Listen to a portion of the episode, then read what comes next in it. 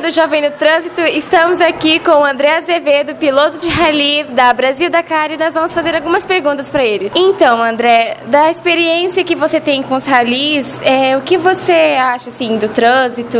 Como você compara? É, na competição tem só pilotos envolvidos e tem um montão de regras né, de segurança e de equipamento de segurança que a gente é obrigado a usar lá dentro. E se eu não uso, eu nem posso largar. E aqui no, no nosso trânsito do dia a dia também tem um monte de regras. Eu ainda vejo muitos acidentes envolvendo bebida alcoólica. Infelizmente, as provas têm mais é, fiscalização do que o trânsito no dia a dia. Por isso que o trânsito mata muito mais, tem muito mais acidentes. E o sistema da habilitação para quem está pretendendo ainda é um pouco falho, porque eles se preparam para tirar a carta, não para o trânsito do dia a dia. Em relação ao trânsito, o senhor tem algumas dicas para passar para os jovens? Ter bastante treinamento no que você vai conduzir moto, carro, caminhão, ônibus, você ter atenção e se conhecer, porque o, o acidente pode acontecer por uma falha tua, por um, um cansaço, por uma má manutenção no seu veículo, um pneu careca que choveu e aí você escorrega e bate em alguém. E é uma questão de atenção. E todo jovem eu acho que tem bastante atenção para dar e vamos focar um pouquinho quando estiverem dirigindo que vai